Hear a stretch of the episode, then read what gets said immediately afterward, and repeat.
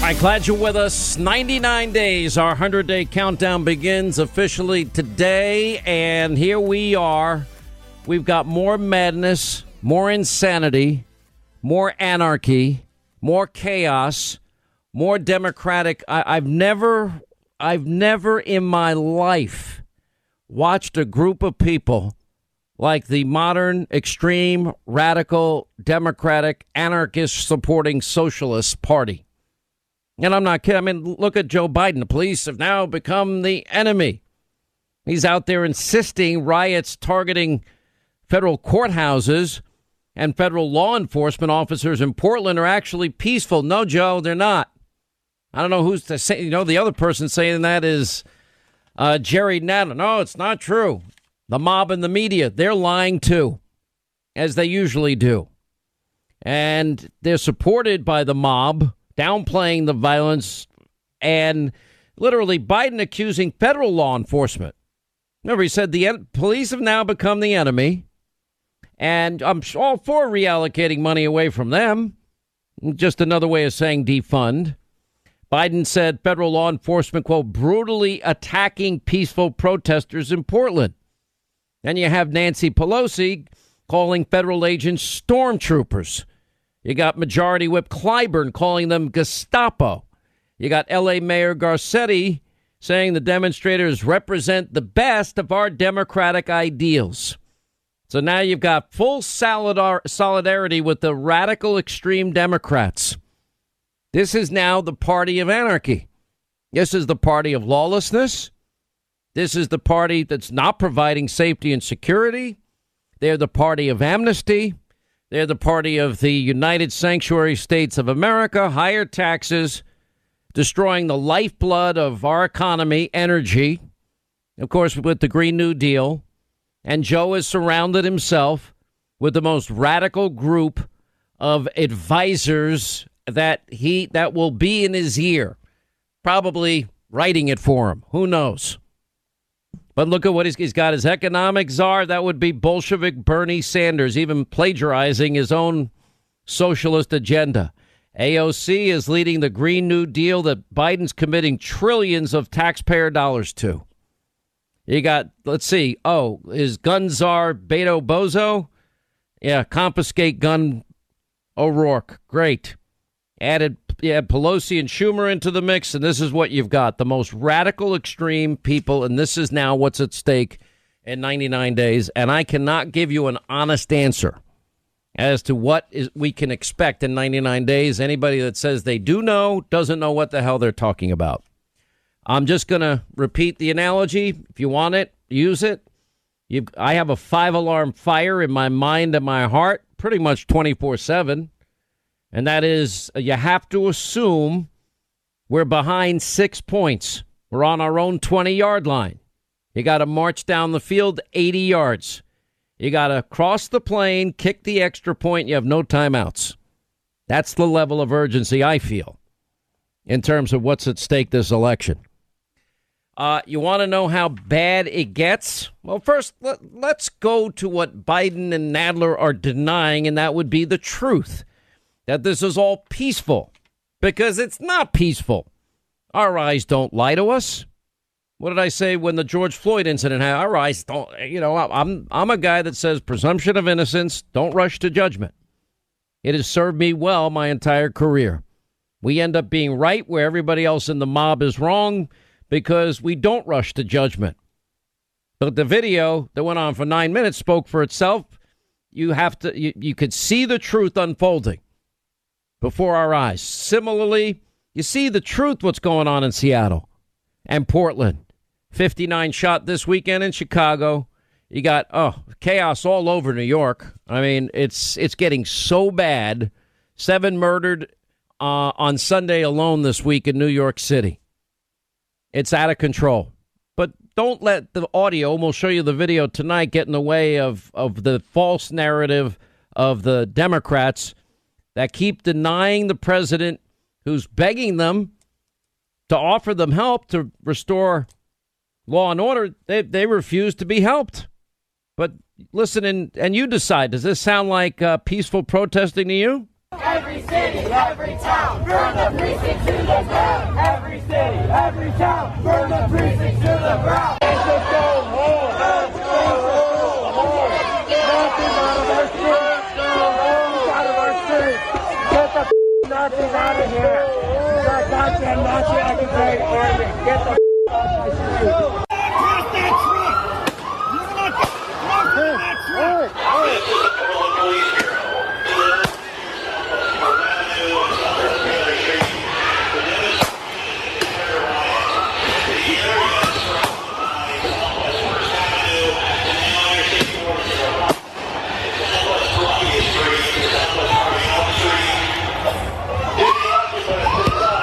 The parking garage at Fourth and Taylor. You are on video, and we are filming you. You need to immediately stop firing fireworks. That is now the norm. It's been going on for 60 days in Portland. Now, I never thought in my lifetime I'd ever hear a police chief like we heard this weekend. In this case, out of Seattle. Happens to be African American. Uh, The, the police chief's name is Carmen Best. Carmen Best told local businesses and the people of her city that due to brand new city council regulations, due to that, okay, that please know that the city council ordinance uh, 119-805 crowd control tool goes into effect this weekend, Sunday, July 26th. She said the ordinance bans Seattle police officers the use of less lethal tools, meaning non-lethal, like including pepper spray, which are commonly used to disperse crowds that have turned violent. She sent this in a letter to residents and to businesses. And then she said her officers have no ability to safely intercede to preserve property in the midst of a large and violent crowd. And then informed, you know, she was informed by the city council, and she's now saying it is now hamstrung police in Seattle that they will now avoid any attempts at crowd control. She said, it's a fact there are groups and individuals intent on destruction of our city. And we've also seen some peaceful demonstrators. But two recent events, and she cited them, included wide scale property destruction and attacks on officers, injuring more than a dozen. With more demonstrations anticipated, she anticipates the city will continue to experience it's not brain surgery, property destruction, arson, looting, and attempts to injure additional officers. And then she says, if I'm not allowed to lawfully equip officers with the tools that they have been trained to use to protect the community and themselves, it would be reckless to have them confront this level of violence under the current legal restrictions imposed by the council. Now, remember, Seattle, they're already in the process of defunding the police there by 50%. They're planning to shut down their county jail. Listen to this police chief in Seattle. This is a cry, a plea for help, and a warning to residents and business owners. People throughout Seattle need to be aware that the City Council ordinance banning the use of less lethal tools, including pepper spray, which is commonly used to disperse crowds that have turned violent, will go into effect this weekend. Yesterday, I sent a letter to City Council members that clearly explained the foreseeable impact of this ordinance on upcoming events, and I think it's important that you understand that as well. With the City Council ordinance, we hear loudly and clearly that the use of these less lethal tools by SPD officers to disperse crowds that have turned violent have been completely banned by the City Council. And the police department will abide by this legislation. This week, some have asked why officers did not arrest individuals who participated in criminal activity. Our officers will always investigate crimes and will make arrests when suspects are identified. As the council's legislation goes into effect this weekend, my hope is that it does not create more dangerous circumstances for our community and our officers should officers have to intervene and stop criminal activity. For these reasons, the Seattle Police Department will have an adjusted deployment in response to any demonstrations this weekend. The council give, legislation gives officers no ability to safely intercede to preserve property in the midst of a large and violent crowd. Allowing this behavior deeply troubles me. It deeply troubles me. It deeply should trouble every American to hear that. That is unbelievable. That is unacceptable. That is not something that we can accept as a society. I, I went around the entire country this weekend and I'm watching the Democrats and listening to them and I am I am stunned at their ignorance, the media's ignorance. Oh, this is right wing. It's not right wing media. Your eyes are lying to you. I mean, you have protests all across the country. Riots declared Seattle and Portland this weekend. Portland protests. This is now the 60th night. Two people arrested after gunshots uh, near the Portland protest site. Real, yeah, 59 officers were injured in Portland. 47 people arrested, and Seattle police had to release. They finally released the body camera footage from Saturday's protest. It's not good. And by the way, 47 arrested after their Saturday riot there. And you know, it's not stopping. You have protesters all over New York. You now have NYPD cops. Their cars are being targeted, fires uh, lit all over the city. Atlanta shootings, protesters, they're attacking federal buildings, fireworks, shattering windows. Protesters vandalizing police unions in Baltimore. Austin police released two people who fired handguns in a deadly incident there. I'll give you the details later. Sacramento businesses left with broken windows, graffiti when that protest turned violent. At VCU, they have protests cause over a hundred grand in damage. Windows smashed, buildings tagged. DHS Secretary Wolf saying the Portland protests are different from normal criminal activity. But of course, who are they being defended by? The radical extreme Democratic Party. I've never seen the Jerry Nadler Antifa riots in Portland are a myth. No, they're not. Joe Biden's comments, uh, he's wrong too. So, wh- how how far are they going to allow this to go? Fifty nine people shot again this weekend in Chicago. We're not going to allow federal troops in our city. Okay, are you going to solve the problem? Because you're not doing it.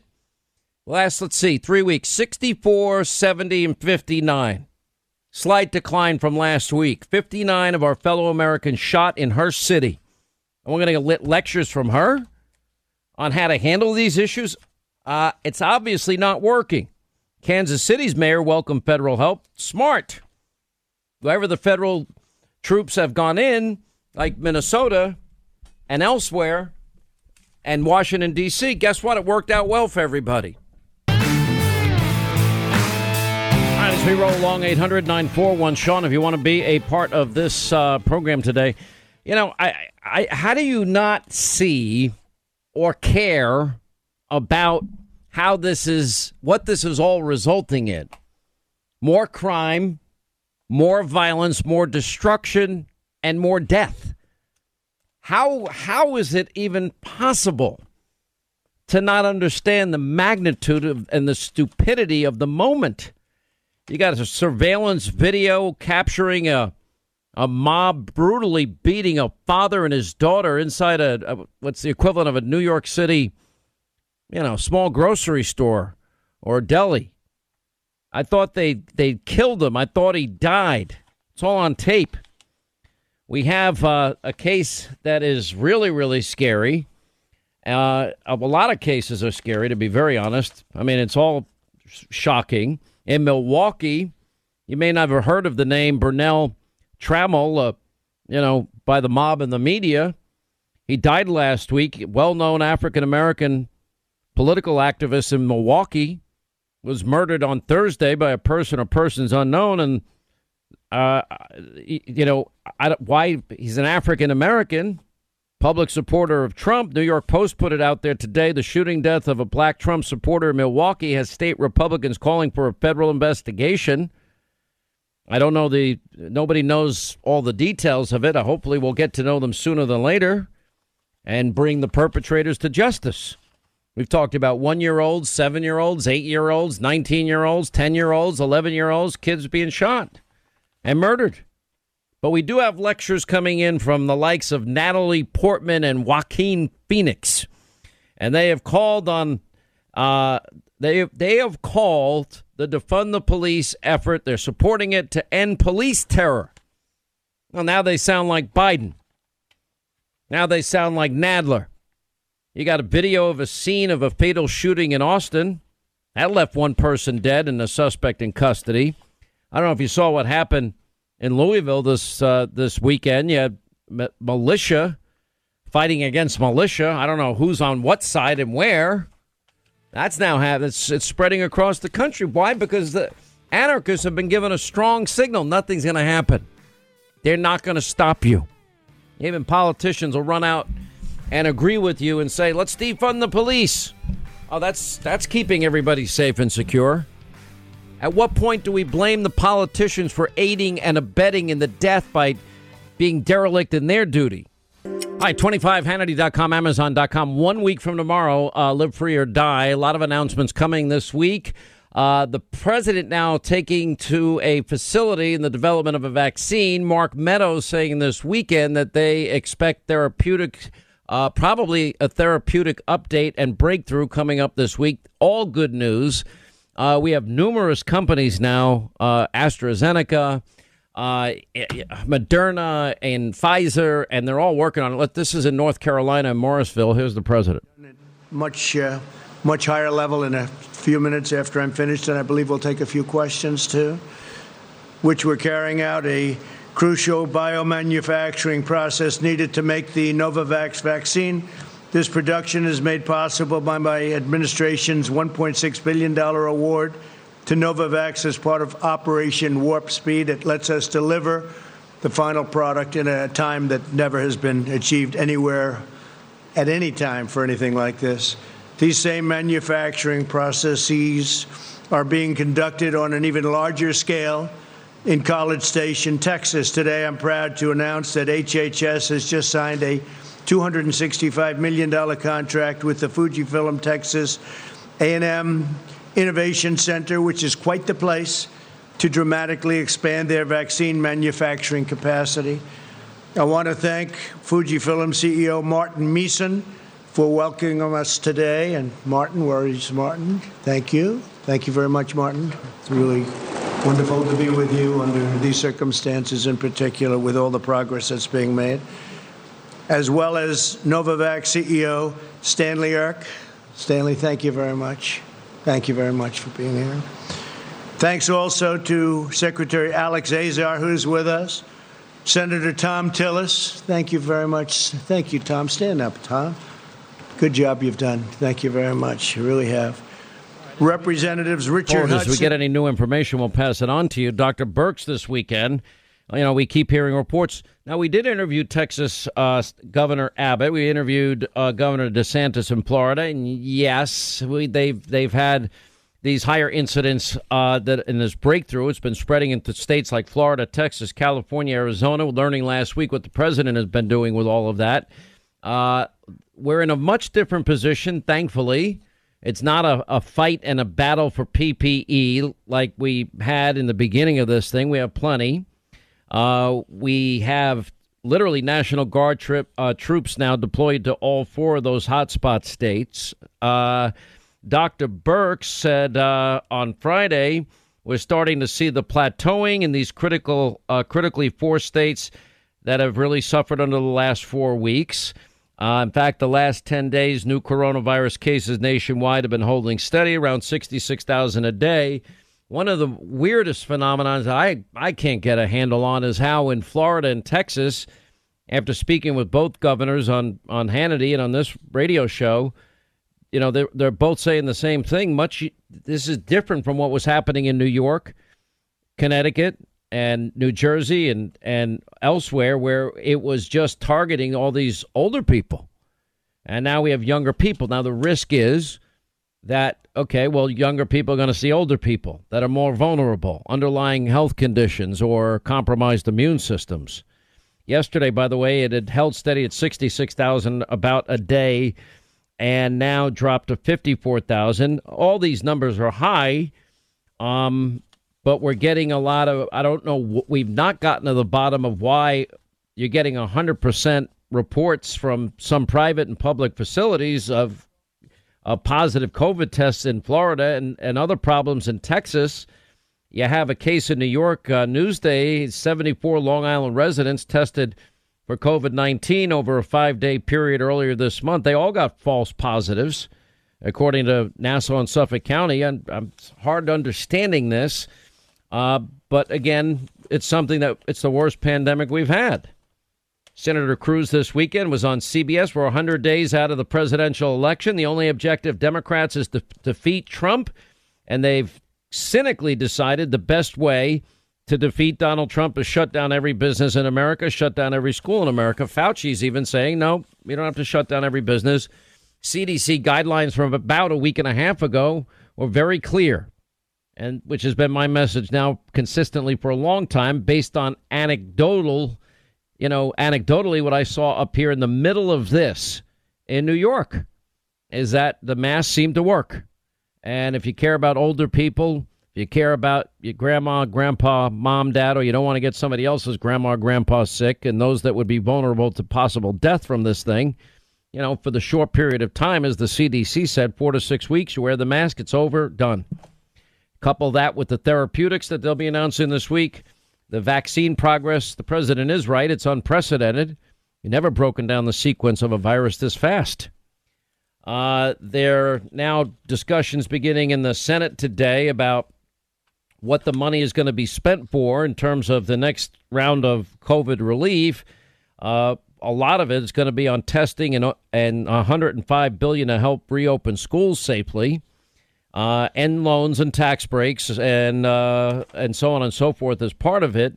Mnuchin is out there saying that they're trying to get it back and also explaining scaling back expanded unemployment benefits. And I think Lindsey Graham has been right on that from the very beginning. Is the problem is if you have 70% of the people on unemployment making more money unemployed than they did when they weren't, that's not an incentive to get everybody back to work. But even still, we can see the reopening we knew there were going to be hot spots. I kept saying it. It's not if, it's when.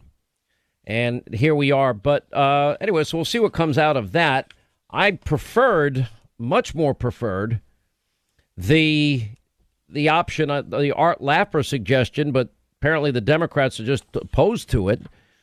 That was the payroll tax cut. I mean, it just makes sense. And, you know, he talked about Senator Cruz yesterday you know, all the millions of Americans that lost their job and now are trying to get back to work. And again, there's a lot of hit and miss here, but we're gonna, you know, look. I think if we can just get this this latest wave under control using what we learned to do right from the first wave, and I think that would be social distancing, masks, but not shutting down the economy and protecting older people with underlying conditions. I mean, there's so much that so many got so wrong on all of this. All their models and predictions were wrong the mob and the media just absolutely lying about hydroxychloroquine. We're now in phase three vaccine trials. That's 30,000 volunteers. It's going to take place in Vegas, and it starts started yesterday. Got to be very proud of those people that are volunteering to do this uh, for the sake of other people. Uh, Mark Meadows, chief of staff, saying that uh, there are going to be announcements probably in the coming days as it relates to therapeutics uh, doctor, you know, all of these people are giving us the right amount of cautious measure, I think, and hope. I don't know why there's this resistance towards wearing the mask. I, to me, it doesn't bother me at all. It really doesn't. And I, it's, it's not a matter of the government forcing me because this thing is going to be gone. We're going to get the vaccine. That's going to happen. The therapeutics I know are working because we keep interviewing you know, our medical A team experts, and the the evidence keeps coming in, but the mob and the media that got Russia wrong and Ukraine wrong and you know hate all things Donald Trump, they'll never say, yeah, well, hydroxychloroquine it turns out now seems to work. I don't think that'll happen either. But you know, such it is as you know people that have varying agendas in life, and you you know everything you've got to understand now has got to be seen through the prism of what's going to happen in what 99 days, and that is an election.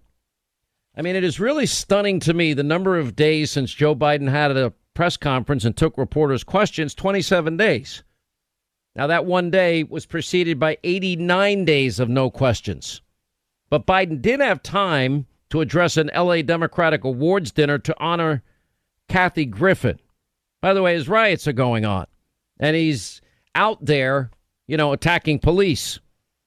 Anyway, won't go on with Chris Wallace on Fox News Sunday. He won't go anywhere except for his basement. And by the way, he's doing these local interviews, and as soon as their t- time is up, black screen, we're done. Never saw anything like that either. And Kathy Griffith, as you know, was the one that had the severed head of Donald Trump. Wasn't particularly funny. The mob won't tell you that the Biden campaign, that Hispanic organizers are claiming a toxic uh, work environment. But that's what it says. I found the comments of um, who was it? Who tweeted Tim Murtaugh? Who was that with the with the Trump campaign? I guess calling him a Trojan horse candidate. Uh, look, he's now told us what he's going to do. He's now explained that it's Bolshevik Bernie's economic plan, AOC's new Green Deal plan. Do you know how many millions and millions of jobs are lost when we get rid of coal, gas, and fracking? It's over. Those jobs, you know, th- that is the lifeblood of the world's economy. He's pledging trillions of dollars into this everything's free Green New Deal madness. If you're looking for a VP uh, who's emerging, Kamala Harris, the, chatter seems the loudest on her. You keep hearing a little bit about Val Demings, a congresswoman in Florida. Um, but we'll see. You know, it's it's going to be up to them. Joe Biden addressing Democratic awards dinner honoring Kathy Griffith, but he can't take questions from the press. That's a pretty spectacular, epic fail too. But back to our top story, which is the violence. The federal uh, feds have now sent reinforcements just to protect federal buildings in Portland. They're looking, you know, literally now Sunday night amid all this violence, 60 straight days, Portland police officers found a bag of potentially left for rioters containing improvised explosive devices. Now we have some police officers may have been permanently blinded because of the actions of some of these insane people. I mean, I just does, did everybody forget 9/11? Did everybody forget what had happened in the baseball field when Steve Scalise was shot? 59 shot this weekend in Chicago, 7 murdered in New York City yesterday alone. Worse than the average daily homicide rate during the bad old days. Former Governor Pataki saying, "Yep, that's where we're headed back to. This is not good." After the deadliest days in recent memory, yep, that took the lives of nine New Yorkers back in July. New York murders up dramatically. I mean, the crime and violence is out of control in all of these cities. You have this crime wave is now so bad. Reverend Al Sharpton has now spoken out. He was in the Daily News talking about the grieving family. Our friend Lawrence Jones will join us later today. He's in Chicago today. He's going to be reporting for Hannity tonight. Deval Gardner, this remember he spoke to the father and the grandmother of this one year old that was shot in a park in a stroller. Anyway, Sharpton talked to the family. How's a mother and father or grandmother supposed to act when a one year old child is killed? The least the community can do is put their arms around them and stand up and say, We got to stop this. My question to Reverend Sharpton is how is defunding the police and get rid getting rid of their street crime unit going to help?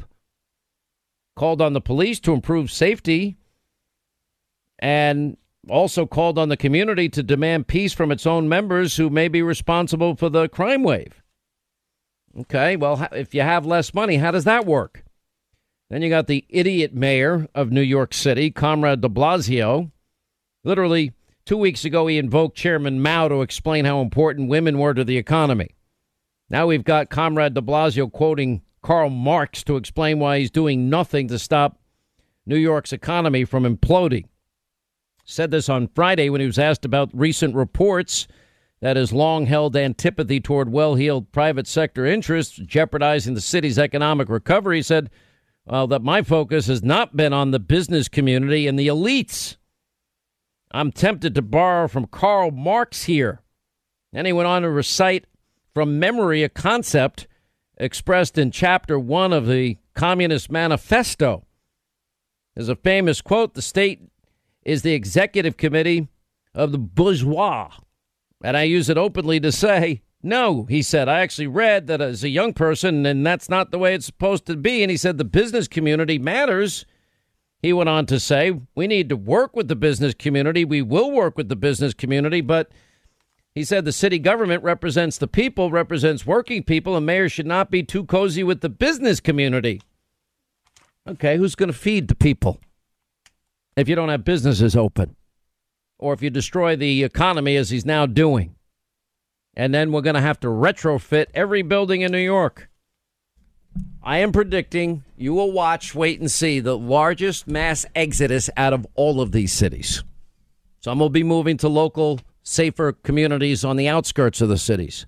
Others, they're just going to leave the state altogether. Got to give Joe Rogan a, a tip of the hat today. This is a very popular podcast, very talented guy. And Joe Rogan said, I'm out of here leaving Los Angeles. Linda, when are we getting out of here? You already left here, so you're not even part of here. That's right, Papa. You're smart. I'm out.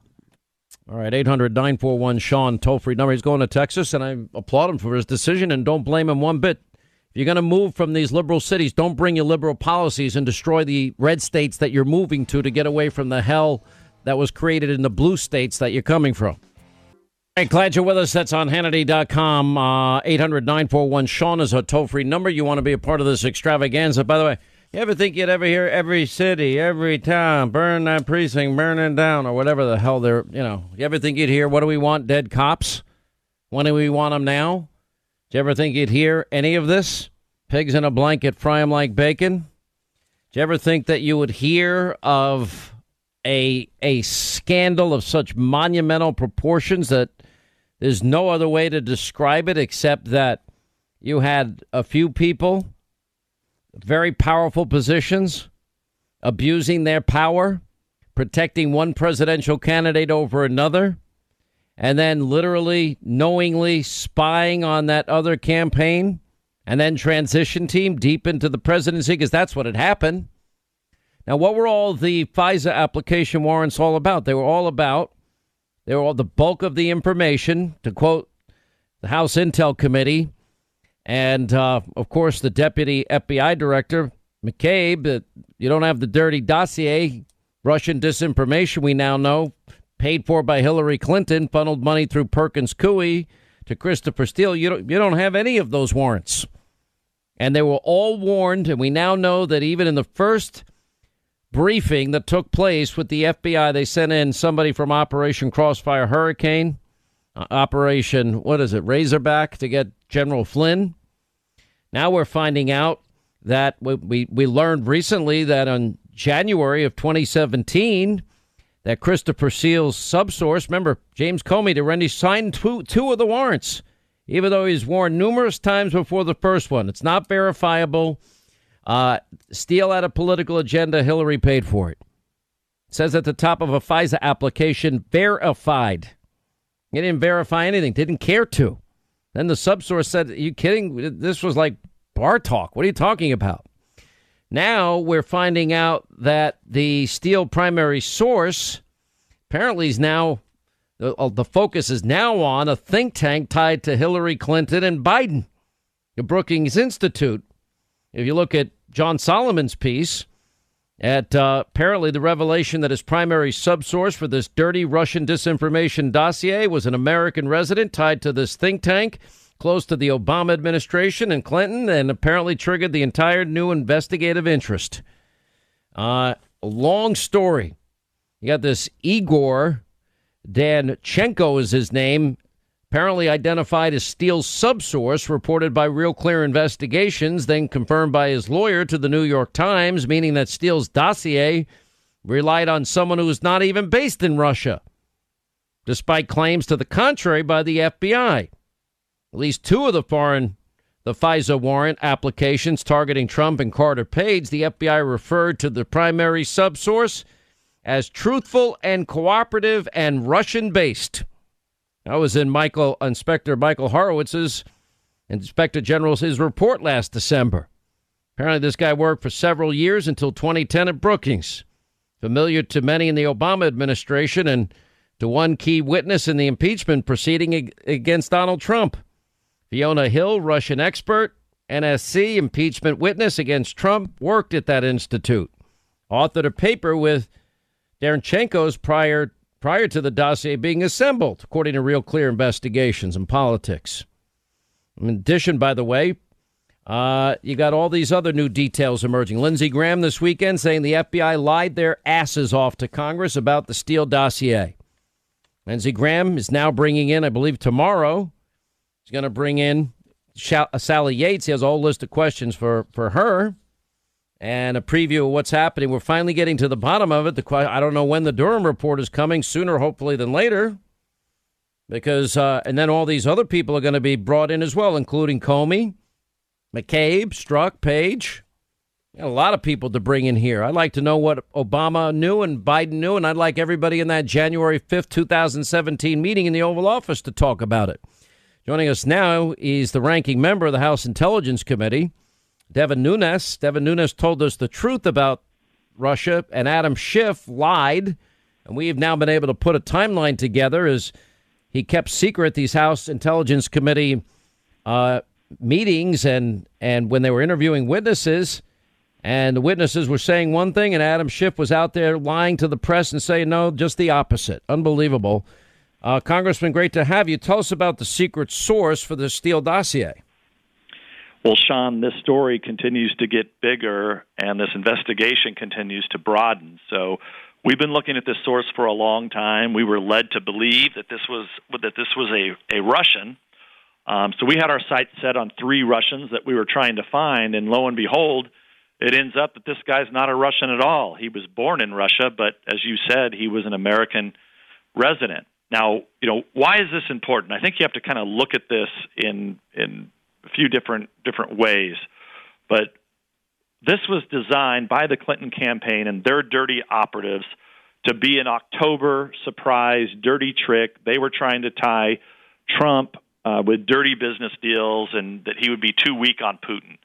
I don't know why they schemed that up, but they had this fantasies with Glenn Simpson and Fusion GPS, and now it appears like it's the Brookings Institute uh, was also heavily involved in this. Then uh, obviously they they go after Carter Page in October of 16. Well, nothing comes of it, and then lo and behold, the impossible happens. And what is that? Donald Trump becomes president. Nobody thinks that's going to happen. Then they have to go back to the well again and say, "Whoa, whoa, whoa! We, if you remember, Sean, there was a there was a I, I call it the Halloween story, October 31st of 16. There was a leak uh, massive leak uh, that people didn't realize at the time, but said that they had been looking at the Trump campaign for ties to Russians, and they didn't find anything. So effectively, somebody at the FBI leaked that because they wanted to get the hell out of town. They knew that, that, that when they went after Carter Page, it was wrong. They knew they didn't find anything right before the election, and I think they were trying to clear their books off so that nobody would ever find this out and discover this. Well, then Trump wins, and then as you know, that's when I think the Obama administration gets into full gear, and they're like, "Oh no, no, no, no! We're going to have to go back and look at all this." We were led to believe that this dossier, when we were first briefed on it, even though most of the mainstream media had it, Sean, I mean, you and I were the only ones who didn't have it, and, and Trump. Uh, and then you fast forward, uh, they get this, uh, they brief us on this dossier in January. We're led to believe from that time forward that this is somebody serious right? That, that there's somebody that must have some ties to Russian. Well, Sean, now we know, as as you said, uh, all this is about. It, it's a we now know that the number one left wing think tank in Washington D.C. was heavily, heavily involved in the development, the dissemination, and the defense of this dossier. It's basically a full time operation from the from this, this left wing think tank for the last four years to discredit the House Republican investigation to discredit media figures like yourself. Um, they've been they're knee deep in all of this, and you, you take what Lindsey Graham said, and now we know, you know for sure, the FBI hid this from Congress, obstructed our investigation. We should have known this from the very beginning that this was a that this was you know a dude that used to work at the Brookings. I mean, hell, he's here, here in the swamp. I mean, this is this is no Russian. So the whole thing was based on a lie. Now we got to get to the source of the lie and who knew what, when, and where. Um, what is frustrating to so many people that I know is okay, we're now at the end of July. We got a can't we got an election in 99 days. I think the American people deserve to know the truth about the last election before this one. yeah. You know, where, where, where's the Durham investigation? Yeah, I know. I totally agree, and it's just that you know the the challenge we have here is that we keep finding new evidence. I mean, you know, we've made, and I know everybody gets frustrated. You know, we've made 14 criminal referrals. That doesn't mean 14 people. There's a lot more than 14 people we've made the criminal referrals on. We have a 15th request for an investigation to occur. Um, uh, you know, I, I have to believe that the challenge here is, Sean, that this is such a wide ranging investigation involving so many layers of people uh, that they're tr- probably trying to figure out, you know, how do they bring indictments here uh, in the in in August uh, because you know the the rules of the FBI say that you know you bring, need if there's anything political uh, that they would have to be brought in August. So you know, my hope is I'm crossing my fingers that we will get you know some initial indictments. Um, you know, I, I, I would I think like you said, I think the American people expect for us to know what happened in the 2016 election before we vote again in the 2020 election. But based on what we know, we already know that they they should they absolutely lied and protected Hillary. We abs- we know that this is the dirty misinformation dossier. We know that they were warned before the first FISA application. That's premeditated fraud on a court. You know, Roger Stone and Paul Manafort had their pre-dawn raids. In Stone's case, 29 guys in tactical gear, frogmen, and CNN cameras for a process crime that we know Comey, McCabe, and others had already been referred to themselves. Why does nothing ever happen to them? Yeah, and I, I well, you're exactly right, and I think you add, and now we now know that the FBI knew that this dossier was just was just garbage. I mean, they you know they had to have known it then. I mean, it, the the whole thing was a sick fantasy that was dreamt up by a bunch of Clinton operatives, and they got somebody, the dirty cops at the FBI, to go along with it, and they perpetuated this hoax on the American people. I mean, it just it's it. You know, I would have never thought. I mean, you know, I knew this was bad four years ago.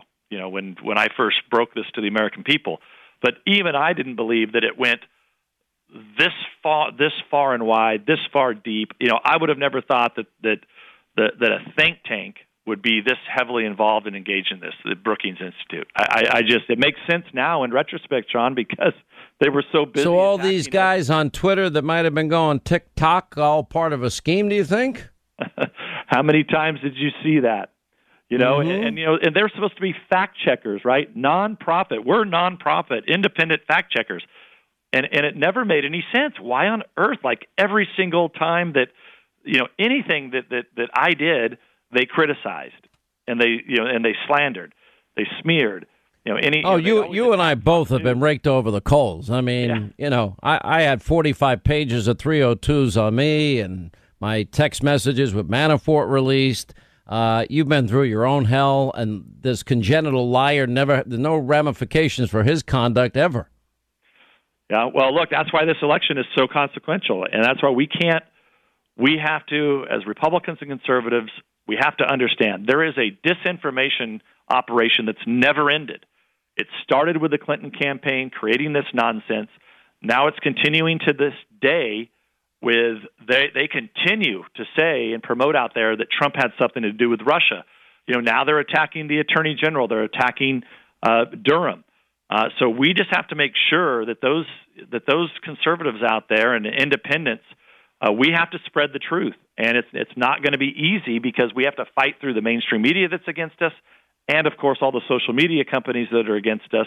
So we have our work to do in the next 99 days, and and we have to cross our fingers that that somebody is indicted for this, but we also have to be ready for the worst, and that is that nothing happens. I mean, which would be a travesty, but we we we have to make sure our people get out and vote on election day. All right, Devin Nunes, uh, ranking member, House Intelligence Committee, has been phenomenal, and he's been honest, and he's been truthful, and he's told the American people the truth the whole time, and at you know, great personal price. Never ending attacks against this man. Thank you, sir. We will get to the bottom of it. I, otherwise, we don't have, we don't have equal justice or application of laws. We don't have a constitutional republic. It just evaporates if they get away with this.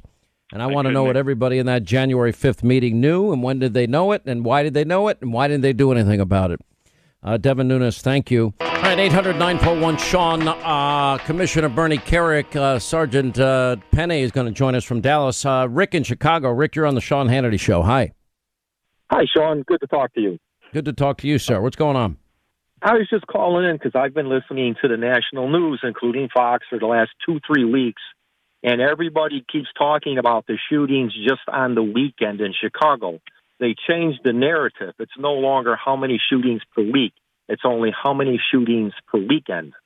If you look on one, some of the local websites in Chicago, on some of the weekends where they stated there were 60 or 67 shootings, there were 150 or 160 shootings actually. So Are you kidding me? So they're actually lying about that too? well, what they're doing is they're not lying about it. They changed the narrative. Before, they used to tell you, they used to talk about how many shootings per week for the whole week in Chicago. Now they're just telling you how many shootings on the weekend. So they're leaving out the other four days of shootings. Uh, And I don't think anybody, I don't think anybody has caught on to that. That everybody keeps talking about only the shootings that occur on the weekend now in Chicago, not how many shootings per week. Unbelievable. Well, we got to now. You know what? I'll, I'll, we're going to use this information ourselves. Linda will pass it on to TV too, and make sure that we get the number right. Um, boy, you'd think that. Uh, I why did I not know or assume that we're not being told the truth because we're lied to all the time? Now you have people like Nadler, Biden, the media mob. Oh, there's there's no there's no chaos. There's no violence at all. Really? Wait till you hear from Ami Horowitz and Lawrence Jones and Commissioner Kerik and Sergeant uh, Pennie when we get to them when we come back. All right, 800 941 Sean. We'll take a quick break. Don't forget, we had an amazing Hannity tonight, 9 Eastern DVR. Uh, Hannity.com for Live Free or Die, eight days away.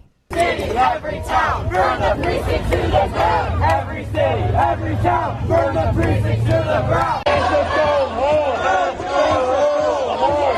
Nothing out of our streets. Nothing out of our streets. Get the Nazis out of here. The goddamn Nazi occupying army. Get the off my street. Across that truck! You're not truck! That truck! This is the Portland Police Bureau. For revenue and other administration, the demonstration is terrorized. The area is surrounded by Southwest First Avenue and the Empire State Forest Road. Southwest Columbia Street, Southwest Army Street. If the occupants inside the parking garage at Fourth and Taylor, you are on video, and we are filming you. You need to immediately stop firing fireworks. People throughout Seattle need to be aware that the City Council ordinance banning the use of less lethal tools, including pepper spray, which is commonly used to disperse crowds that have turned violent, will go into effect this weekend. Yesterday, I sent a letter to City Council members that clearly explained the foreseeable impact of this ordinance on upcoming events, and I think it's important that you understand that as well. With the City Council ordinance, we hear loudly and clearly that the use of these less lethal tools by SPD officers to disperse crowds that have turned violent have been completely banned by the City Council. And the police department will abide by this legislation. This week, some have asked why officers did not arrest individuals who participated in criminal activity. Our officers will always investigate crimes and will make arrests when suspects are identified. As the council's legislation goes into effect this weekend, my hope is that it does not create more dangerous circumstances for our community and our officers should officers have to intervene and stop criminal activity. For these reasons, the Seattle Police Department will have an adjusted deployment in response to any demonstrations this weekend. The council give, legislation gives officers no ability to safely intercede to preserve property in the midst of a large and violent crowd. Allowing this behavior deeply troubles me. It deeply troubles me. All right, that is the, I mean, incredible statement by the Seattle police chief, Carmen Best, telling local businesses that due to the new city council regulations out in Seattle, that the police force will not be able to intervene in the event of even more rioting, which we have been chronicling here on this show week, you know, every day. And the city council ordinance bans the police from using non lethal uh, tools to disperse crowds. And, and basically going on to say there's nothing we can do. I cannot put my officers at risk any longer. Uh, you see the riots in all of these cities that we have been going into great specificity and detail on. And when and she happens to be an African American police chief, and she is telling the people in her city, "I am incapable, uh, and it's it is irresponsible of me to use my officers when they have no chance at all to combat what's coming at them." That's how insane this has gotten. That's how dangerous this now all is. It's not a joke. This is not going to end well. It's already not ending well, as we've been chronicling. Anyway, uh, former NYPD Commissioner Bernie Kerik, remember he was the commissioner of New York City's uh, police department during 9 11. Our friend uh, Sergeant Demetrick Pennie is with us, 21 year vet, Dallas Police Force. He's now running as a congressional candidate for the 30th district down in Texas, friend of the program as well. Bernie, we'll start with you. That was the single most chilling statement I've ever heard from any police chief ever in my lifetime. But she's not wrong. No, no, she's not wrong, Sean. And it's it is in my, in my career, in my whole career, um, the most bizarre statement from a police executive that I have ever heard. Because the police executives, keep in mind, they look to the politicians, they look up to the politicians to get their support, their backing, their indemnification for their staff to be able to go out and do the job they have to do, to acquire the training they need, to to get the resources they need to do that job. And for any police executive to have to read that statement to basically tell the community, you're on your own. You're on your own. I can't do anything for you because the city council won't let me. That's pretty frightening. And they're talking about a 50% cut. You know, what's frustrated me in all of this, and, and even hearing the Democratic candidate for the presidency saying now police have now become the enemy, not one, not one word of support for the brave men and women. And a lot of these cities, as a matter of fact, most, if not all of them, they have a majority minority police force. Not one word of support for the brave men and women, the 99% I call them, not the 1%, the George Floyd case, that put their lives on the line every day to protect and to serve. You know, Bernie, you had your officers, first responders, firemen, paramedics, everybody remembers 9 11 2001. Your guys were heading up, everybody else is racing down. They knew they might not survive, but they did it anyway. We forget about these two Capitol police officers walking through an open baseball field with pistols to defend Steve Scalise, who nearly was was was taken out in that shooting, barely survived with his life, uh, against a rifle by a by a guy that's in the bushes. Now, Bernie, I know enough about firearms. I've been trained in the use of them since I'm 10 years old to know that a pistol in an open field against a guy that has camouflage and hiding in the bushes with a rifle, it's a 99.9% death sentence if that guy fires the that bullet. Yeah, Sean. Uh, listen, right now They did it anyway, though. About, you- you're talking about a rifle versus a firearm. These these city council members, they don't want them to even have non-lethal weapons. So here here's what's gonna here's the reality. If a cop's put in a position where he has to defend himself, and he doesn't have the ability or the legal authority to use a non-lethal weapon, what's coming? he's only he has two things. He has his hands and feet, or he has his gun. That's it. They're taking away every tool the men and women in in the police departments have to defend themselves and others, and jeopardizing the communities, the the police themselves. And here, the crazy thing, Sean, probably every one of those city council members, they have armed security from the police department. Almost all of them. does. Almost Well, well, we saw that happen in Minneapolis. They just hired private security guards while they're voting to defund the police. Sergeant Pennie, let me bring you in. Your thoughts? Yeah, no, we are dealing with some dangerous times right now. I mean, this is I- I've never heard a statement like that as a commissioner as a commissioner said before. I've never heard a commander come out and and essentially tell them that you know tell citizens that their their law enforcement officers are unavailable. I mean, this is you know that that just shows the crisis that this nation is dealing with. Our political structure that's in this country right now has become so so leftist in, in, in ideology that they have subjected the, the citizens, like normal citizens, to a death sentence. That's what's happening right now. Officers, if officers can't respond, and, and these are moving mobs. Keep in mind, a lot of these mobs, they're organized in social media. They are they are massive. They know everything before law enforcement is even able to catch on to it. So they know what they're going there to do. Law enforcement have no way to defend any citizen that's out there that that that that's remotely thinking of doing a peaceful protest. There's no way. So essentially, what we got to do, Sean, we got to get a hold of our policies in this country. We have to develop a comprehensive domestic terrorism policy. We have to say that individuals, if you're going out and you're vandalizing, you're hurting, and you're you're doing all these things that are not productive in, in any any uh, uh, protection of a First Amendment right, if you're doing these things, we need to be able to prosecute these individuals and charge them with domestic terrorism. We have to, because that's the only way we're going to be able to deal with these deal with the violence that's being created by these these violent mobs. And I, and I and I think about this election, and you know the, the the saddest thing is is you got guys like Jerry Nadler saying it's a myth that Portland Antifa is a myth that the riots in Portland are a myth, and I'm like, okay, we have the sights and sounds. We played some of the sounds.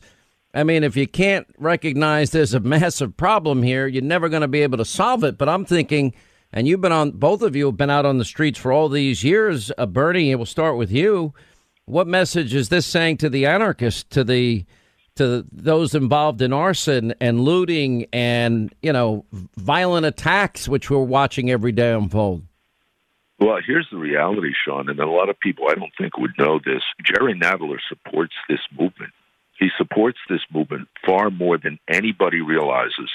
Going back to 2001, it was Jerry Nadler that went to President Clinton to call for the clemency for Susan Rosenberg, who was convicted of possessing 750 pounds of explosives and a bunch of machine guns, um, a, a part of the Weather Underground. It was Jerry Nadler that went to Clinton and asked for the clemency for the FALN bombers. There were eight of them that were involved in over probably. Hey, Bernie, I have the videotape of them on camera making bombs. Yeah, exactly. Well, Nadler was the one who went to Clinton and asked for their pardon, asked for their clemency. He supports this stuff. He is a radical leftist. He's a Marxist. He believes in it.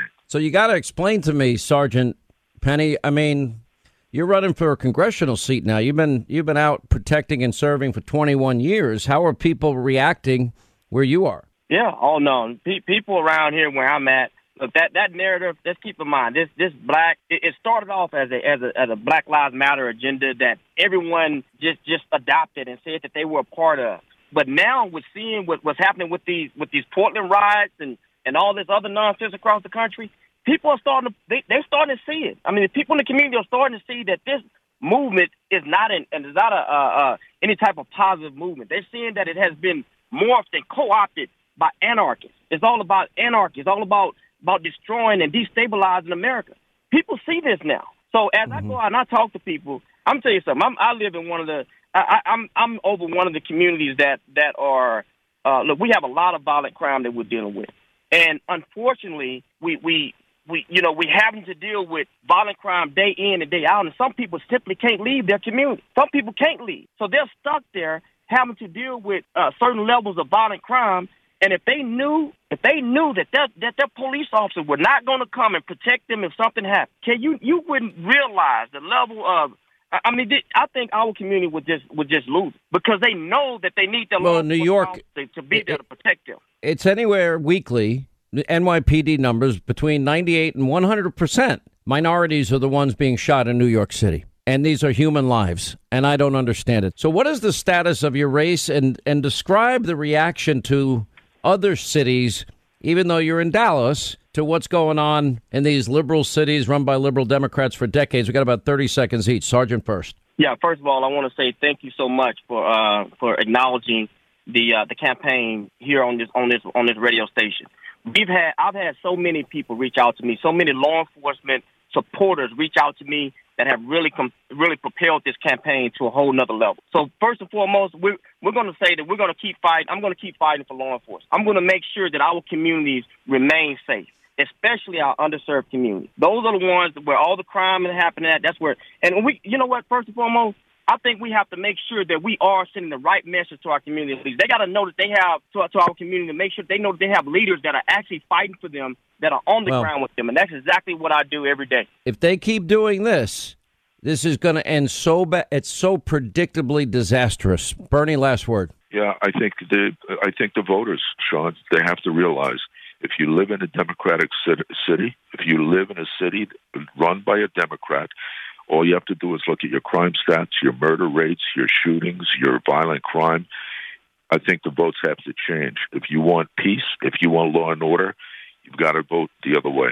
All right. Uh, thank you. Well, I call him Commish. Commissioner Bernie Kerik, uh, NYPD, 9 11, 2001.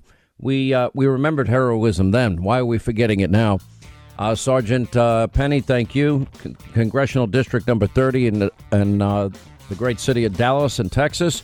When we come back, LJ Lawrence Jones, our 2020 correspondent on the ground, he's in Chicago. He'll join us. Ami Horowitz, he's on the ground in the Summer of Love Zone now in Portland. That and more as we continue. In the words of the protesters that I spoke to, the goal of these protests is to encourage societal breakdown so that it could be rebuilt in their own warped image. As we haven't declared a revolutionary war. Is that what we need to do? I strongly feel like we do.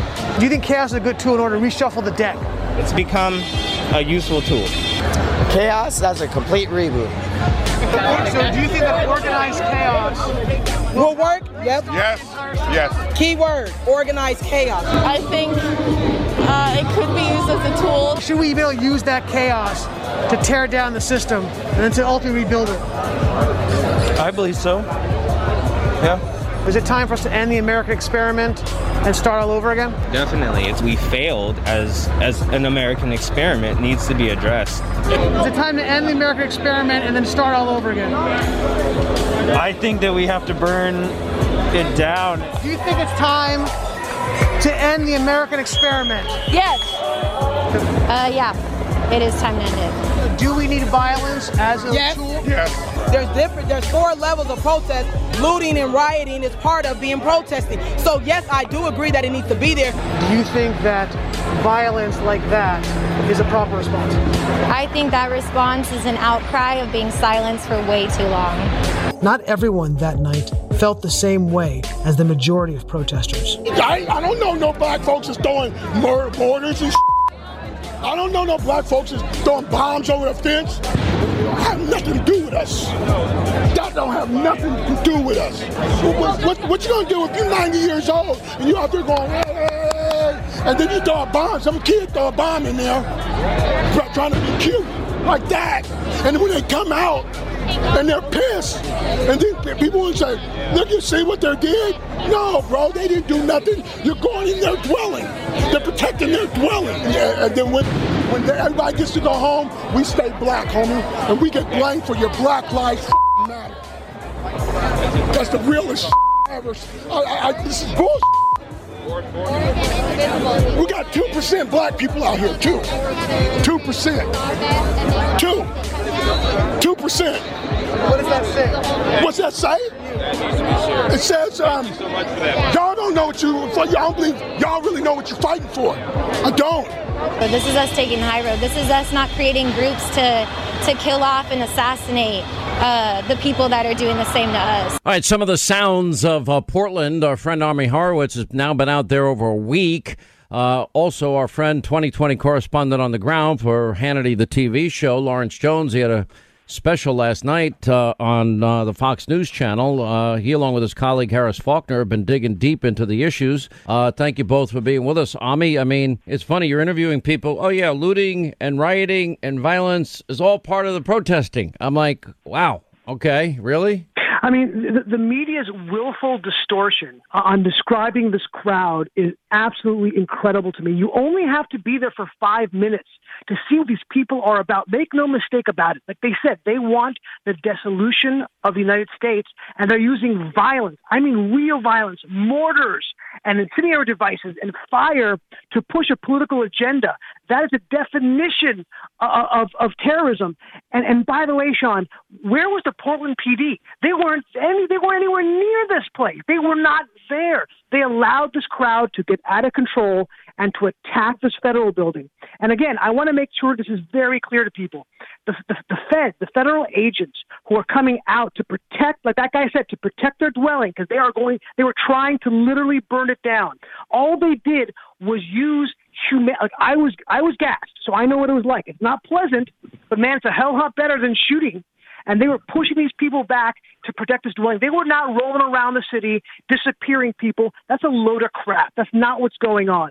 Okay? I was personally threatened by a group of people who said that if we find out that you're going to portray these people in negative light, we're going to have, in their words, street justice. I already told you how I was attacked the night before with with with uh, uh, bottles, glass bottles on me. I mean, this is the situation at hand in an American city. And these blue mayors are letting this happen because they see it as a way to attack the president politically. They're using violence, essentially, allowing these people to use violence in order for them to push their political agenda of getting Trump out of office. It is absolutely insane, Sean. It's like a war zone. Oh my! I mean, it's just absolute insanity. I agree in every way, shape, matter, or form. Um, Lawrence, Lawrence Jones, congrats on the special last night, and uh, I'm, I'm watching this. And it. one of the things that we've been doing on Hannity, the TV show, is you know, like, for example, the the Chop Chaz Autonomous Summer of Love uh, Spaghetti Potluck Dinner Zone. Uh, this dopey mayor in Seattle, where Horace Lorenzo Anderson Jr. was killed, and I had his father on with Andre Taylor, and this poor man is pouring his heart out to America. You interviewed the the father and the grandmother of the one year old that was killed in Brooklyn. You interviewed the family of the seven year old beautiful little girl that was killed in Chicago and, you know, devastated on the 4th of July. And, you know, I mean, we have an eight year old killed also in Atlanta, but you're talking directly to the people impacted by this. What are they, and you're in Chicago tonight to report for us. What are they telling you? Yeah, the people are heartbroken and they want the leaders to do something about it to stop the bleeding. They don't care if you represent the red or blue. They just want someone to stop the bleeding. And the leaders have utterly failed in these communities. There is no media trucks covering what's happening. This is a, a national crisis right now. And the fact that, um, you know, there has not been any assistance for the people, that the mayors reject uh, assistance. And, and, you know, the, one of the flaw, flaws that is and, myth that is perpetrated is that this started during the corona pandemic, and it's been happening for years. I've been covering this since 2015, begging the death, poverty, and destruction in these communities that that lead to so much violence for people to cover it. And Sean, like we've been the only ones on the ground covering this at Fox News. I mean, there's the other stations don't want to cover this. Uh, we the ones, we're the ones who sit down with these families and, and and allow them to grieve and to tell their stories. I have people that I talked to two weeks ago that are begging to be deputized because they know exactly where the gang members are. They know exactly where the people that are, are committing these murders, but no one is asking these people to contribute. No one is asking to link up arms with the community members to go and bust down the doors of the people that are terrorizing their neighborhoods. We have an obligation to advocate from life, from the womb to the tomb. And the fact that people aren't outraged by this is pretty disgusting. Well, I, I just don't understand it. I mean, if you want to break down things demographically, Lawrence Jones, uh, New York is a perfect example. It's anywhere between 98 and 100%, depending on the week. Shooting victims are African American. The, the, the numbers of, uh, I'm sorry, minorities the numbers of minorities shot in Chicago, I mean, are extraordinarily high, and they do nothing. I don't understand that part. Look, I, I keep telling people that it is, it's not political for me, but these are just the facts of, of the current leadership that is here. Most of this stuff is local issues, right? And I, I, I always tell my Republican brothers and sisters this: if these people have failed so bad, and they have failed so bad, and and, and, and they don't have the prescription to solve this, then it's our job to do it. It is our job to give these people a choice. It's, it's wealth. It is, it is liberty. It is protection of the family. All the values that they stand for. We have an obligation to be able to go. Yes, the president can do a little bit on the national level, but it's limited power, limited power there. It has to be in local politics. We should be kicking these mayors out of office. But until we offer these people an alternative, we can't talk. We can't talk. Well, Sean, black lives don't matter when they're killed by black people. This is what this is not me saying this. This is Don Lemon saying this. This is this is the Black Lives Matters Matters leadership saying this. Black lives do not matter. They are not counted under BLM if they're killed by black people. That's the insanity of this whole uh, theology, this whole political movement. It's crazy. So, what's it like every night? Because if you listen to Jerry Nadler, he said the idea of violent Antifa riots in Portland, where you are, are, is a myth. Is that true? The mob and the media is saying, "Oh no, this is this is the myth of conservative media." I'm like, okay, can you just open your eyes and take a look at what we're viewing here? Yeah, I must have cut myself up because, uh, yeah, it was must be some kind of fantasy, some kind of fever dream that I had. Look, I saw, I saw the media members there, and I saw them having their cameras pointed at the ground when, when they were, when the federal building was being attacked by these guys, by these thugs, by these rioters. And then all of a sudden, when when the when the feds come out to protect it, all of a sudden their cameras light up and they start filming the the feds coming out. They have an agenda. The reason why Nadler's not saying it is because the, the political class, the Democratic political class, both on a national level and on a local level, and the media have a political narrative that they are pushing, and they're pushing that this is all in our heads. There is no violence out there, even though, I don't know, those actors in my video that were talking about violence as a tool and chaos as a tool and, uh, and ending the American experiment, maybe they, maybe I just hired these guys.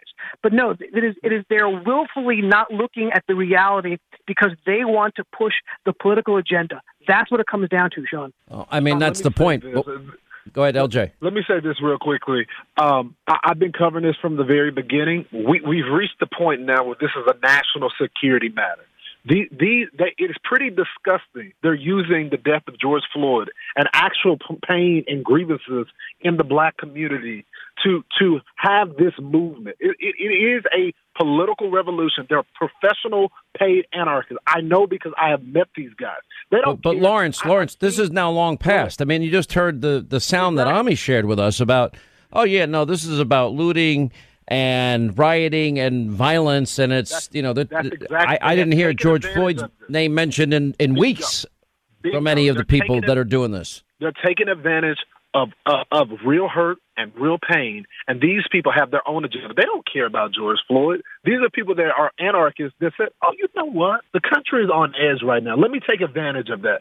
That's a problem. That's a national security problem. So, what are people saying when you you go out into Brooklyn and you go to Chicago and you're going to report from Chicago for Hannity tonight? What are people saying about the lack of law and order and safety and security because you have a presidential candidate that, that's now said the police have now become the enemy. Not one supportive word of the police at all at any point. He supports the reallocation, quote, defund movement. Uh, uh people, because uh, I would imagine every single person in life has has the same values. They want to be safe and secure in their own neighborhoods. That's just basic, and they're failing people at a spectacular level, Lawrence Jones. They want to know who started defund the police. No, no one in the community is talking about defunding the police.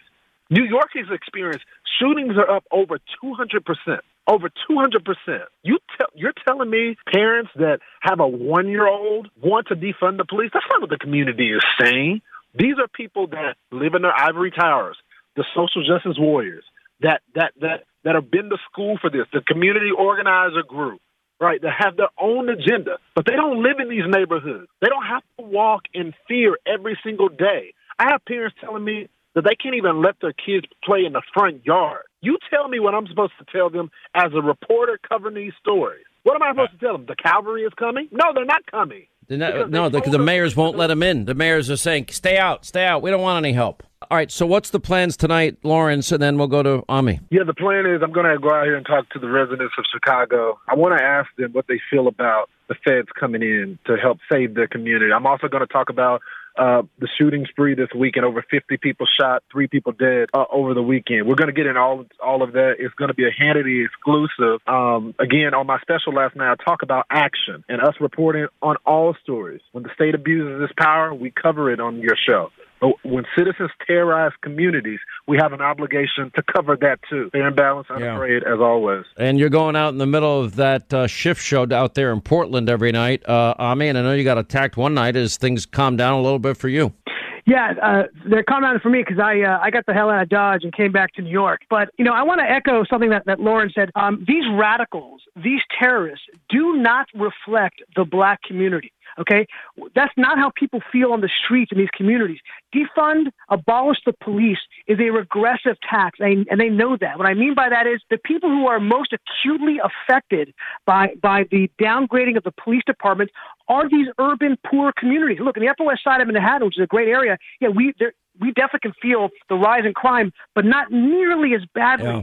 as these black communities, urban communities, Hispanic. Part of our American family. These uh, uh, the- when we hear these kids shot, the, every time you hear a number, 59 shot Chicago this weekend, 59 families, their lives completely uprooted, and in some cases, when they die, you know, ir- irreparable damage and harm and sadness, and it's all preventable.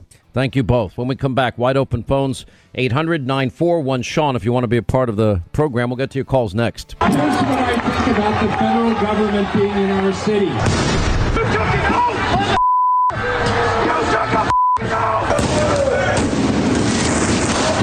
Kinakira, enough is enough! Kinakira, enough is enough! They were not asked to be here.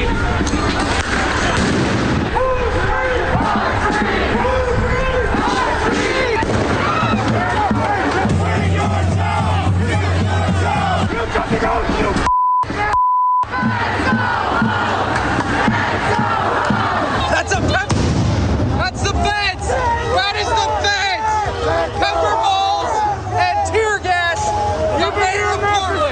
Every city, every town, burn the precinct to the ground. Every city, every town, burn the precinct to the ground. Let's just go home. Let's go home. Nothing out of our streets. Nothing out of our streets.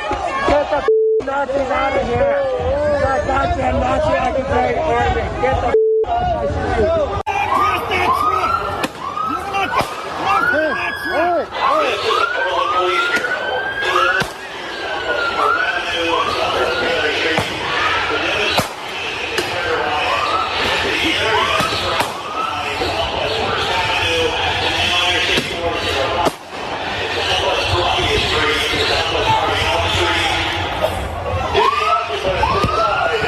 parking garage at Fourth and Taylor.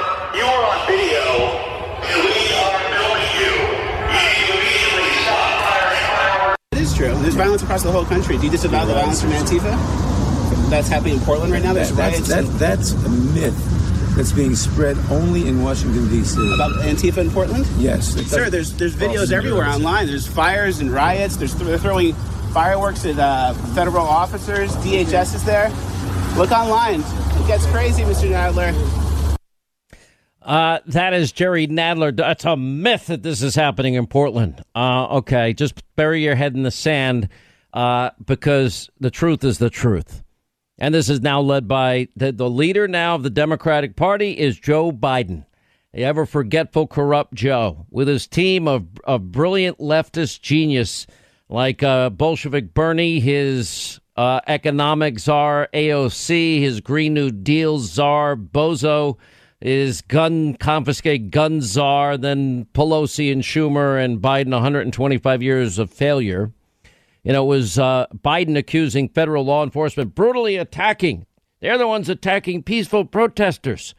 Pelosi calling federal agents stormtroopers. Clyburn, you know, calling them Gestapo. Garcetti in Los Angeles said the demonstrators uh, represent the best of our democratic uh, values and ideals. the idiot uh, mayor out in Portland marching with the anarchists that have taken over the city. You know, you got their solidarity with Portland, and I'm just looking at this and I'm saying, you've got to be kidding me. This is now, th- this is a preview of coming attractions. Let me put it that way. You want to know how th- this is never going to end well? You don't have to be an MIT or Harvard or Yale grad to figure this out. And now defunding the police, listening to this, I mean, amazing police chief they have out in Seattle, uh, Carmen Best. No, we we can't support anybody. We can't do our job. And getting good conscience, I'm forbidden from allowing my officers to protect themselves using non lethal, even pepper spray. I cannot, in good conscience, put their lives at risk this way. People throughout Seattle need to be aware that the City Council ordinance banning the use of less lethal tools, including pepper spray, which is commonly used to disperse crowds that have turned violent, will go into effect this weekend. Yesterday, I sent a letter to City Council members that clearly explained the foreseeable impact of this ordinance on upcoming events. And I think it's important that you understand that as well. With the City Council ordinance, we hear loudly and clearly that the use of these less lethal tools by SPD officers to disperse crowds that have turned violent have been completely banned by the City Council. And the police department will abide by this legislation. This week, some have asked why officers did not arrest individuals who participated in criminal activity. Our officers will always investigate crimes and will make arrests when suspects are identified. As the council's legislation goes into effect this weekend, my hope is that it does not create more dangerous circumstances for our community and our officers should officers have to intervene and stop criminal activity. For these reasons, the Seattle Police Department will have an adjusted deployment in response to any demonstrations this weekend. The council give, legislation gives officers no ability to safely intercede to preserve property in the midst of a large and violent crowd. Allowing this behavior deeply troubles me. It deeply troubles me.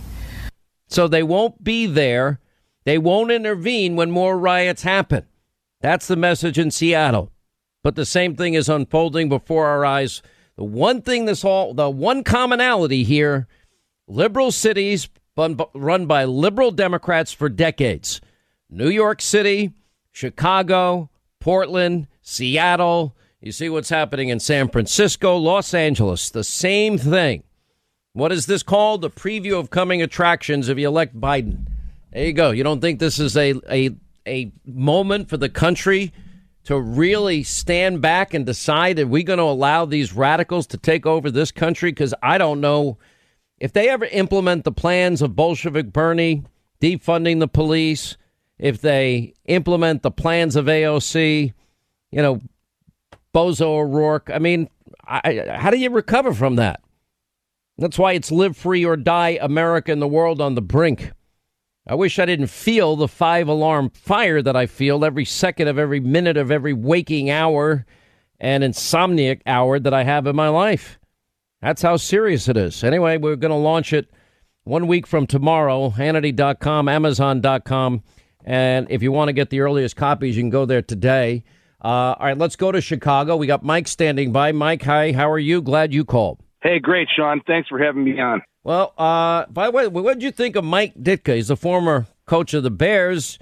If you can't respect our national anthem, get the hell out of the country. The whole kneeling thing in the NFL, you got guys saying that they're going to do it. I'm seeing all these baseball players now, different teams. Last night watching baseball, you got the Reds kneeling, the A's, the Giants. A lot of teams are kneeling, athletes are kneeling. In your league here, you're the chairman of this thing. Uh, is that going to be allowed if the women want to take a knee during the anthem? Uh, it, what's the policy on that for you guys? Well, if it was up to me, I'd say no. If you can't respect our national anthem, get the hell out of the country. Then that's the way I feel. Of course, I'm old fashioned, so I'm, I'm only going to say what I feel. Uh, I think there's a way that you you protest and there's a way you don't protest. You don't protest against the flag. You don't protest against this country who's given you the opportunity to make a living playing a sport that uh, you never thought would would happen. So I, I don't want to hear all the crap. You want to try it, try it. You know, it's okay. Getting hammered, obviously, for saying it. What is uh, what is the reaction in Chicago? Well, th- that's that's the coach, and uh, the coach is right, and and he's going to stand up for this country and and our city and our team, and he'll never be any other way. Well, okay, so let's talk about what's life like now in the city of Chicago. You only had it was a slow weekend compared to last weekend. Uh, you only Well, had you let's know- see, uh, how many people shot? Fifty nine. Yeah, that's almost on average, and uh, sadly, it, it happens week in, week out, and um, it, it's been going on like that for a long time. I mean, it's not something new. Well, I mean, and do people there feel safe and secure? Because I can't imagine they do. Well, I think everybody knows that uh, my grandfather was a, a CPD. My relatives are CPD, CPD and firemen, and uh, they know that uh, they're they're hamstrung. Uh, everybody knows that the cops answer to the mayor. Even if you if you watched Andy Griffith's show, Andy Griffith answered to the mayor. It's these mayors and governors who have abdicated their responsibility and failed to uphold the law as written. They don't get to write it. They uphold it, they enforce it, and they're not doing it. That's sad, and this is now going on all across the country. Uh, Bob in Georgia, what's going on, Bob? How are you? Sean. Um, you know, in the midst of all the talk about defunding uh, the police departments or cutting their budgets, we see the saber rattling of the lead prosecutor in Philadelphia and other mayors and city council people around the country saying that they're going to arrest the federal agents that President Trump is sending into their communities to get control of the situation. Who exactly do they think is going to arrest these federal agents? The police that they are demoralizing and defunding? I, mean, that's a great question. I mean, it, you should never even have to ask it. Well, first of all, we went through the statutory law, and that is the obligation of, of Department of Homeland Security people. We're allowed to protect federal property. That's number one. Number two, you know, the president keeps offering help. These big city mayors are more interested in battling Trump and getting a headline than they are in protecting their own citizenry. Uh, the numbers of people that they're sending in to protect the federal buildings, I think the most I saw sent in any one city was 200. Um, they're not there to do the policing. And Lori Lightfoot is just playing politics, uh, as are all of these other liberal mayors uh, attacking the president. This is an election year. We're 99 days out of an election. But who are you going to call? I mean, listen to it. It is it is spiraling out of control in ways we've never seen before. This is going to end very badly. And if you want to know what Joe Biden, Pelosi, Schumer, AOC, Bolshevik Bernie's America looks like, well, look at the cities that we're watching on uh, with our own eyes that the media denies and the Jerry Nadlers of the world deny. Well, you know, Sean, this takes me back to um, Vietnam. You remember that the politicians towards the end of that war were the ones that were really trying to run it instead of allowing the military and the Pentagon. They're doing the same thing to the police departments today. I remember the, the Vietnam vets coming back to scorn and people spitting on them and no respect. And the Democrats are doing the same doggone thing to the police departments. And, you know, I applaud everybody in blue because they are keeping their heads up as best they can given the onslaught uh, that they're getting from the Democrat politicians around the country. Obama did it uh, during his administration where he hamstrung our troops in Afghanistan, limiting the uh, ability to engage enemy and, and shoot and protect themselves. Um, this is not the first time that we've seen this type of behavior uh, from Democrat leaders and politicians. No, it's not going to be the last time. The only thing that is going to work is to empower the police to do their job. It, look, if you're going to take away the non lethal options for dispersing crowds, and certainly police, you know, they, they don't have any, there's no more option. The only other option they have is a, a violent confrontation. I've talked about more training, I've talked about other non lethal options that are out there available. How do I know? Because I own them. Legal, non lethal options. And, you know, these are things we can institute quickly and expeditiously, and crowd control is not that hard. We know how to do it without people getting hurt. I mean, okay, you don't like the tear gas, you don't like pepper spray. Well, then maybe don't participate in violent riots and you won't have to worry about it. We're not talking about peaceful protesters. We're, we're talking about now the rioters that have taken over uh, most of most of these these efforts that we're watching unfold every night. Uh, thank you, Bob. Appreciate it. Back to our busy phones. Florida, McKenzie is with us. Hey, uh, McKenzie, how are you? Glad you called. Good, Sean. How are you doing? You're a great American. Thank you, sir. Glad you called. You're a great American. Thank you. Um, my biggest concern is that these individuals that you had mentioned that are leaving these liberal states in droves um, have voted Democrat and will continue to vote Democrat. We can't afford to lose Florida. If Florida goes blue, they're just inviting that same kind of chaos to my state. And like you said, we'll lose America as we know it, and we'll probably never be able to get it back. That's what I'm. That's that's the whole thing that I'm saying to the country right now. Now, look, I know that everybody's a little uh, upset, rightly so. We we we always said it was when, not if, that there was going to be hotspots. There's going to be rebounds, county by county in Florida. You have your hotspots. The great news is, is therapeutically we're there. PPE we're there. Uh, the hydroxy studies prove that the president and people like myself were right to listen to Dr. Uh, Daniel Wallace out in Cedar Sinai in Los Angeles. Uh, get that under control. But we we don't have the ability to get under control violence if mayors and and Democratic governors, liberal mayors, that liberal Democratic governors don't want the help. They have to ask for it. And, you know, there's a lot that's going to happen in 99 days. I'll tell you that. To wrap things up for today. All right, set your DVR Hannity tonight, 9 Eastern. Oh, you don't think there's chaos in, in Portland and Chicago? Uh, yeah, we'll tell you what Joe Biden and Nadler and the mob and the media is lying about. Uh, we're 99 days to the most pivotal election in history. Hannity tonight at 9. We'll see you then. As of tomorrow, we're seven days away from our release of Live Free or Die. We'll see you tonight at 9. Thanks for being with us back here tomorrow.